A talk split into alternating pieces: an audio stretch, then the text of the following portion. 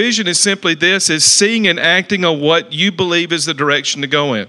Now, if you go to a secular seminar or a uh, any type of instruction as far as vision as far as the world they'll tell you you know uh, having a vision as far as the definition of webster is to have an imagination which is true. You want to have an imagination of what you want to see. But vision is acting in the context of christianity is acting and believing according to what god's purpose is for your life. I think vision is important for three things and that's what i want to talk about today. First of all in proverbs 29 18 in the king james version listen listen to this. You can't have, people can't exist without a vision. And it's so clear here in the King James. Well, this is the New King James. Could you please give me the King James if you could find that real quickly? Um, Proverbs 29 18 in the New King in the King James Version, it says that people, with people that have, do not have a vision perish. And what does that mean? It means it's simply this. Notice what it says where there is no vision, people perish, but he who keeps the law or keeps the word of God or looks to the word of God concerning vision, happier he is she. Notice that phrase. But look what it says here where there's no vision, when you don't see where you're going, you don't see what's ahead of you, when you're not even looking to see what's ahead of you, you perish. Or I like to say it like this you're going through the circles of life with no purpose. You're just going around a track. I come from Talladega, Alabama, the fastest uh, speedway in NASCAR. No offense to our uh, track here locally in the DFW area, but Talladega is where it all began. So I'm patting myself on the back. Praise the Lord for Alabama. But notice what it says here when talking about vision. If you don't have a vision, it's just like how many races that I went to with my dad, and you're just going around that track, going in circles and circles and circles. And that's what you do with life. And if you go to a cemetery and you look down at a grave and you see the grave markers, you see that little dash in between or the this date to that date those the time in between that, that those two days is the circles that most people are going through and you shouldn't be going through circles. You should be moving forward. And that's what I want to help you to understand today as far as the Word of God and as far as having a vision. Three things I want to share about vision. Number one, under this point, number one, is simply this a vision for life gives purpose to living. If you don't have a vision for your life, you really lose your sense of direction, you lose your purpose, you lose your identity. And a lot of people are struggling in this because, again, they're going in the circles of life and they're not having a real vision of clarity to where they need to go from where they they are today to where they want to go. As a matter of fact, if you look at my phone, you look at my life, I, even Sheila, when we first got married, I mean, I, I am a person of, of vision as far as you know how I want my life to go, anticipating my life and looking forward to every phase of my life. I can't say that I have everything planned out because I don't know everything, but I do have an idea of where I'm going, and I'm excited about getting there. I really enjoy growing older. A lot of people dread it. A lot of people don't like it. A lot of people actually belittle it and say, "I wish I was 20 or 30." I don't. I thank God for being. I'm excited. I, already have been just talking about it. I am so excited excited about being 60 years old. That means I'm five years away from Social Security. I was kidding. I could care less about that necessarily, but seriously, I'm excited about being 60.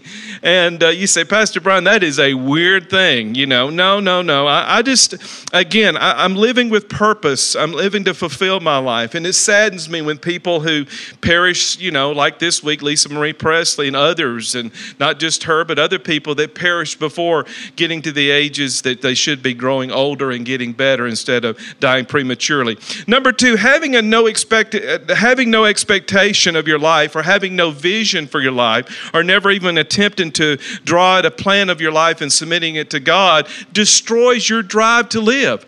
And when you destroy your life to when you destroy your dri- desire to live, your drive to live, it affects you spiritually, it affects you physically, it affects you emotion- emotionally. And a lot of people get to that place where they give up. And I tell you what, it's hard in life if you try to do it without the Lord Jesus Christ. I understand that. But when you have expectation and saying, Father, I submit to the vision of you for my life, there is a drive, a desire, an engine that it is on and moving forward. And we see a great example of that in the life of David. As we're going to look at Acts 13 36 from the Amplified Bible. King David had a vision for his life. This man knew where he was going now. He made mistakes, but he had a purpose to love God, a purpose to serve God, and a purpose to live his life in the fullness of God. And look what it says here in Acts 13 36. It says, For David, after he had served God's will or God's purpose and counsel in his own generation, notice that phrase, he fell asleep in death and was buried among his forefathers, and he did not see corruption and undergo purification and dis- dissolution of the grave. But go back to the top of that verse. It said, David, after he served God's will and purpose for his own generation. And I want that said of you and I. Whatever you know your lifespan is, which I want it to be long and strong, I want it to be said of you that you did something to advance the kingdom of God, that you served God's purpose. Attending a church is not necessarily serving God's purpose if you've never won somebody to the Lord Jesus Christ, if you've never reached out to someone and just tried to disciple them and point them in the direction of faith, if you've never supported a project beyond the church itself, it amazes me. Southwestern Baptist Theological Seminary, I'm over there a lot. They have a lot of beautiful facilities and they don't quite have the student enrollment that they've had in the past, but they have a good sized student body. But they have a lot of facilities over there and they're vacant. And I utilize some of the rooms. And again, just in between classes and things like that, I utilize some of their spacing to study, pray, and just be alone. And, and it's near my house instead of driving to this facility. And the, and the facilities are beautiful. However, there's something unique about those facilities. In Southern Baptist culture, they dedicate a lot of these buildings or all those buildings over there are every single one of them are named after individuals. And they have plaques on different rooms and plaques on different walls. And it just is so amazing to see individuals that have given through the years. There's one couple that has given that I actually had the opportunity of meeting her. I didn't know the husband, that they gave over $300 million, 300 million, 300 million to that seminary and built all those buildings and you see their pictures and the plaques on there, and you say, Well, Pastor Brian, are they trying to buy their way into the kingdom of God? No, they're not trying to do that, especially this one couple. But you know what they're doing, though? They're making an impact. They're taking the resources that they had. You say, Well, Pastor Brian, I don't have $300 million. Well, I don't have $300 million yet. But you know what? They were faithful where they, where they were. As a matter of fact, they didn't end up at 300 million when they didn't start at that. It was a journey and a process. As a matter of fact, there are three buildings that I specifically go to, and they built one, two, and three. And it was a phase by phase operation beginning with the conference center. And they make an impact because you know what I was doing in that very building yesterday? I was praying, going over this outline, studying, making some phone calls, checking on people. And then I saw missionaries coming in getting ready for a conference they're getting ready to have. And uh, what do you say with all this, Pastor? I'm saying that this couple, these people before us, found a vision to serve and advance the kingdom of God, not just with their actions, but with their resources. And again, you're not buying into the kingdom of God, and you know, uh, you say, well, that's vain to have your name on the side of a building. Well, I don't know. I really don't know. All I'm saying is it's impactful the fact that these people gave enough to advance the kingdom of God. And they're still giving today. They set up trusts that are continuing on. It amazes me how some people will sit in a church, not specifically this one, year after year and never give anything, never support anything, never do anything to advance the kingdom of God. Do you think that they're serving God in their generation by never doing anything? I'd say not. I say not. And it's not about money, it's also about serving.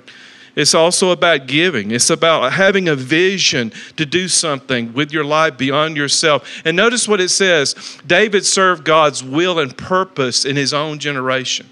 And leaving a legacy is so important. As a matter of fact, I, am I'm, I'm doing things right now to leave a legacy for my children. It's not just financially, but it's spiritually. And spiritually is more important than the financial to me. As much as I want to live the, leave them even though I purpose to live long and strong, and uh, you know they're going to deal with me when I'm 100 years old. That's the way I look at it if Jesus were to tarry.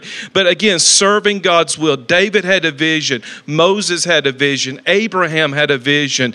These men, you look back in the Old Testament as well as the New Testament, they had a vision of doing something great for God. And I'm not talking about being a famous preacher, I'm talking about using the resources that they had and what was given them and making the most of it. It's a beautiful story when you look at it. Number two, Satan wants to bind your vision, he wants to blind it and bind it. Second Corinthians chapter 4, notice what it says here. Second Corinthians 4 4, watch this. It says, talking about the enemy, it says, Whose mind the God of this age has blinded those who do not believe, lest the light of the gospel of the glory of Jesus Christ, who's the image of God, would shine on them. So notice what it says right here. It says that Satan wants to blind, he wants to prevent you from seeing. And two things that I have here, really three things, excuse me, about blinding your vision. First of all, his worrying about present things destroys vision every single time. When you worry about your life and worry about this and worry about that and get focused into fear, and really, I like to say it like this many things we worry about actually never happen. Think about it. All the things you were worrying about during the month of December, ending December, going into a brand new year, Christmas season, how I'm going to do this, how I'm going to do that, can I get here, can I get there, can I give this, can I give that? Did it really amount to anything? Probably not.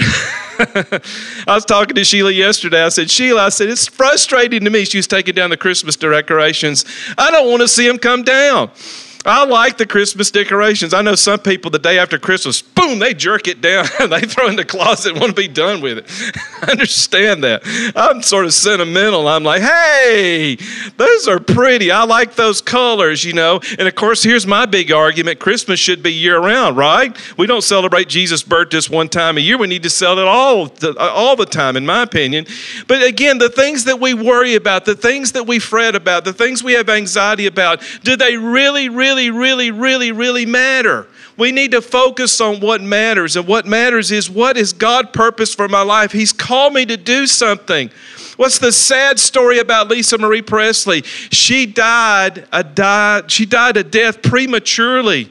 Yes, she was Elvis's daughter, but she had a life of her own. She could have lived a life of her own. We went to Graceland a couple years ago, and it's a beautiful place. I lived in Memphis for several for one year of my life and played and toured out of a band out of there right before I became a Christian. It's a beautiful part of the nation. It's a beautiful community.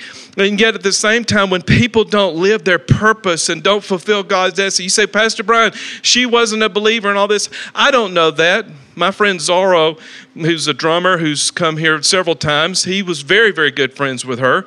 And he shared this week about, you know, his relationship with her and spending a lot of time with her. And again, he, he says that she was a believer. I mean, sometimes people in those capacities that live the Christian life, it's hard to live the Christian life when you're a famous person.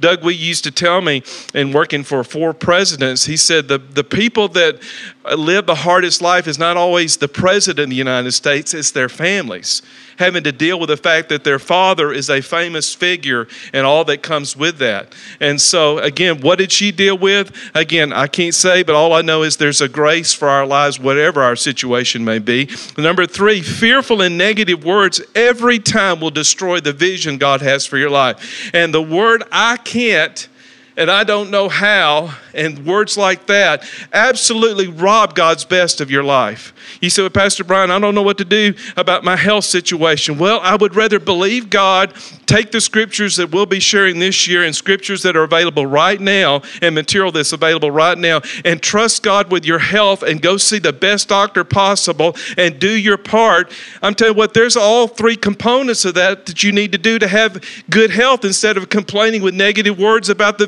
vision that God has for your life, which is what? 3 John 2, which I desire above all things that you would prosper and be in what? Health as your soul prospers. But if you're not doing your part, again, when it comes to eating and dieting, say, Pastor Brian, I started diet just a couple weeks ago and it's hard. Listen, nothing of success is easy. Nothing of success is easy. It takes discipline, it takes determination. I know it's not fun. I'm, of all people, would love to eat a banana split every single day, but I can't do that because I'll get big as a barrel. Okay? I used to love Debbie cakes. Man, they were my favorite thing to eat. How many remember Debbie cakes? Especially the chocolate one with the little with the swirl in the middle. Oh my gosh. Those were heaven on earth. Well, now when I was Samuel's age at 16 years old, I could eat a box of those every other day and not really gain any weight because of my metabolism. If I did that right now, I would have a gut and I wouldn't be able to see my shoes right now, okay? And I would be a fat Assembly of God preacher. no, nothing against the fat Assembly God preachers. My point with all that is there's a discipline, there's a determination, and there's words involved. And it really grieves me. Christians right now are destroying the vision of their lives by saying, I can't, I can't, I'll never get well, I'll never be able to discipline myself. I can't, you know, refuse. I just, I can't help it. I love to eat those pies. I love to eat this. I love to do that. I don't, I don't like exercise. If you convince yourself that you can't exercise, you won't exercise. And joining a gym does not bring you health. I love my sweet daughter. She's as healthy as she can be, but sometimes she goes to the gym and she's as prettiest girl there. And I'm thinking, darling, are you really exercising or people just looking at you? Okay. I mean, seriously, daddy's been there and done that, all right? And I know what these gyms are all about. I used to work out, but now I found my exercise in walking every day and walking not only a, a, a fast pace, but lo, uh, so many steps. That's the health that I have. And again, it's, it's, it's a not, it's, do I feel like doing that every single day? No, I do not. But yet there comes a place where I want to have a vision that the older I get, the better I get. As a matter of fact, if you look at my phone, that is a part of my vision statement. The older I get, the better I get. I'm not going to be breaking down. I, don't know about you, but the last couple of years, and again, I'm almost 60 years old. The last couple of years, I, am you know, when you bend down, you start making these sounds. Have you ever noticed that? I, I was tying my shoes the other day. I was like, oh, I like, where'd that come from? You know, and you know, you and things like when you get it now. And again, getting up in the morning now, I've already purposed this a couple of years ago. The first thing I do when I get out of bed is I stretch and I put my hands to heaven. I refuse to get out of the bed and all, you know, and, and crawling around like I'm old or something. I am not going to be breaking down. I am not going to be falling apart and I am not going to be letting that happen. So I've been catching myself when I tie my shoes or bend over or something and all those sounds you're making. I'm like, good Lord. but seriously, you have to tackle that. You have to press forward and say, you know what? I am going to have a vision for health. I was in Alabama recently and thinking about my grandmother, nearly 100 years old, and walked that 60 acres and fed those cows and did all that she did. And her last words on this earth to me were not, I'm sick, I'm dying, but was this quote, I'm quoting exactly, honey, Mama wants to get back up on the farm and get my hands in the dirt. What that means is she wants to grow more plants.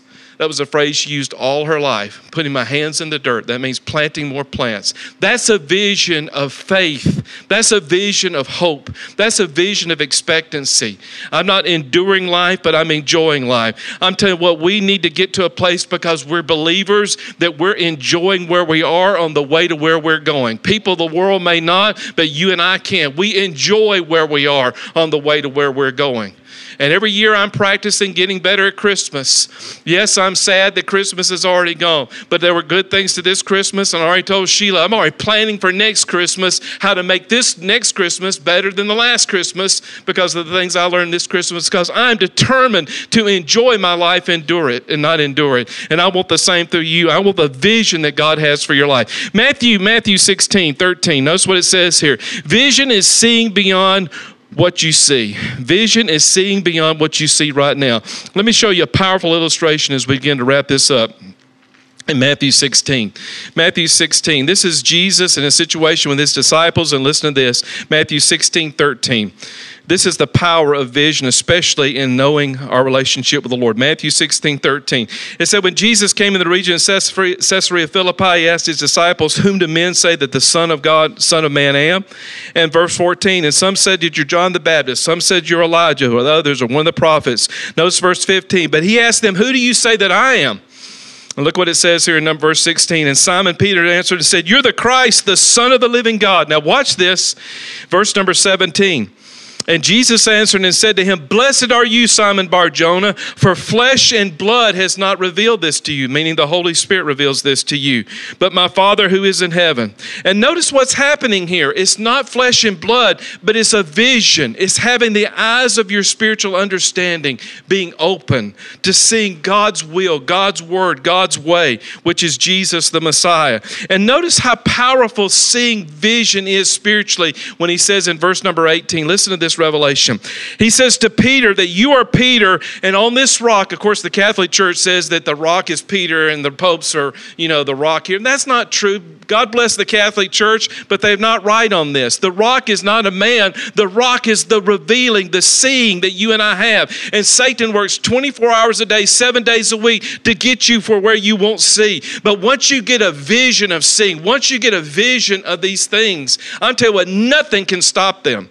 Nothing can stop a person who has a vision of God's purpose for their life. You can't beat it out of me concerning the calling that I have upon my life. I am called to be the senior pastor of Metroplex Family Church. That is non negotiable. That has nothing to do with anything else as far as my purpose in my life from this point to 100 plus years old is to be where I am right here doing this mission. I found my divine reason for being here. And when you find that, I'm telling you what, nothing and no one in hell can stop it. And it says right here in verse number 18 I say to you, Peter, that on this rock I will build my church. Everybody say, build my church and the gates of hell shall not prevail against it. That means Satan cannot stop a person once they begin to see and know what God's purpose for their life. If they want to believe God for health, they fight the good fight of health. If they want to believe financially to have a better life financially, they do it God's way. Is financial increase, is financial accountability and financial structure easy? No, but it's worth the good fight of faith. It's worth everything you invest into it. Most billionaires, most millionaires, millionaires, most people that steward a lot of money do it through discipline and determination, not necessarily through manipulation. I know there's a lot of people that win this and win that, but I, people tell me all the time if I could just win the lottery, everything's going to be all right. Well, how about you manage the money that you've already have? If you'll manage the $2,000 that you've already got, maybe God will add two more thousand dollars to it. Boy, I'm doing some good preaching this morning, Pastor Brian. Isn't that true? It is true. We want God to give us increase, but you know, we want God to give us a new car, but are we cleaning the one we've got? Hello? I mean, you know, all it takes is a garbage bag and a vacuum cleaner and a, you know, a couple of dollars to go to a car wash or do it out front of your own house. Be a good steward of that automobile. Be a good listen, can with all due respect, can I go get in your automobile right now without moving trash around? Amen. I love you and I'm so proud of you. All right, then. But how many people say, oh, Pastor Brian, excuse me, I haven't cleaned this out in about a month or two. Hey, that McDonald's, why is that McDonald's bag there? Why is that McDonald's bag there? Why can you not, after, what, what is the deal of eating something and throwing it in the back seat? Anyway, I better move right along. You got a vision for a dirty car, not a vision of a clean. Uh, but it all comes down to stewardship. It all comes down to if you want more and ask for more, you got to be faithful with what's in front of you. And notice what it says here again in verse 19 I will give you the keys of the kingdom, and whatever you bind on this earth will be bound, and whatever you loose will be loosed. What is that saying? That is saying, I am giving you the way to live, I'm giving you the power to do it. But you've got to believe me, you've got to do your part. If you'll do your part, I'll match it, and heaven will be behind you 100%. Three things about Revelation. Number one, Revelation is seen beyond the natural eye. Turn to Ephesians 1, chapter 16. Ephesians 1 16. Notice what it says right here in Ephesians 1, verse 16. It's the prayer that absolutely launches seeing and vision in your life. If you, if you have a vision to lose weight, you have a vision of better health, I promise you, if you see it from God's word and it becomes revelation to you, you can have that. But if you don't, the very thing that you don't see will be, will be the very thing that destroys you because you're seeing what's not, what's not of God. You're seeing what's presently where you are. But notice the prayer that we're going to pray for you in verse number 17 of Ephesians 1 that the God of our Lord Jesus Christ, the Father of glory, may give you a spirit of wisdom and revelation and the knowledge of Him. Yes, but watch verse 18. Here's the key that the eyes of your understanding being enlightened, that you be able to see See what God has purposed for your life. See the vision. See what He's called you to do and called you to be, that you may know what is the hope of His calling and what the riches of His glorious inheritance in the saints is. I like to say about that word inheritance when do you get an inheritance? When you die or when the person dies? When the person dies. And notice what it says here the riches of that glorious inheritance in the saints, that's for on this side of the earth, not when you get to heaven. So many people think, well, when I get to heaven, I'm going to be debt free. When I get to heaven, everything's going to be all right. When I get to heaven, this, that, and the other. Well, what about heaven on the earth? What about a vision for your life right now? Revelation is seeing beyond the natural eye. And when you see only in the natural and don't see beyond, then you're limiting yourself. Revelation can also destroy satanic blindness. It can destroy everything that Satan would try to come against you, where, where you're robbing yourself of seeing beyond things in the natural because you're focused on the natural. You're not seeing things by faith. And I'm telling you what, revelation also comes, and this, this absolute authority we have over blindness spiritually comes also because the very author of truth is on the inside of you. Let me close with this. In John chapter 14, verse 26, John 14, 26, Jesus said it better than I did, and Jesus can sum it, summarize this better than I can as far as vision for your life because he's given us the author of vision. He's given us the ability of vision. But if you never ask him, if you never still and quiet yourself, yourself, if the TV is the only thing that's the most loudest thing in your life, or the news, or whatever, nothing wrong with television, nothing wrong with radio, but you sometimes have to come to a place where it says, Be still and know that I am God. Listen to this John 14, 26. Jesus said this, not Brian. He said, But the Helper, the Holy Spirit, whom the Father will send in my name, watch this now. This is very important. He will teach you what? Some things. What's that word?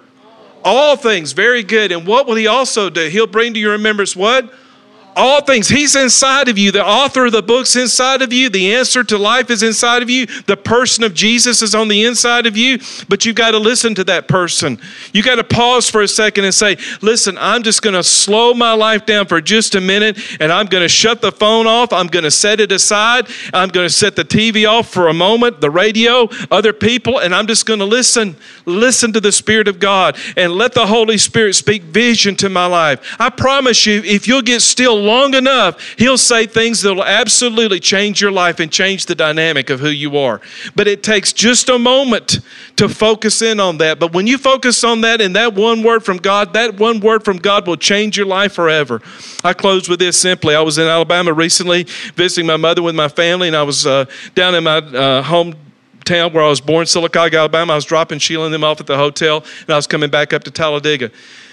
It was like 10 o'clock at night, beautiful, quiet. Oh, I just love that road up there. And uh, the Lord really spoke on my heart some things about my life, my purpose, but I just said, you know what, Lord, I'm going to take this exactly 30 minute drive from here to there, not listen to the radio. I'm just going to think, but I'm going to listen. Everybody say, listen.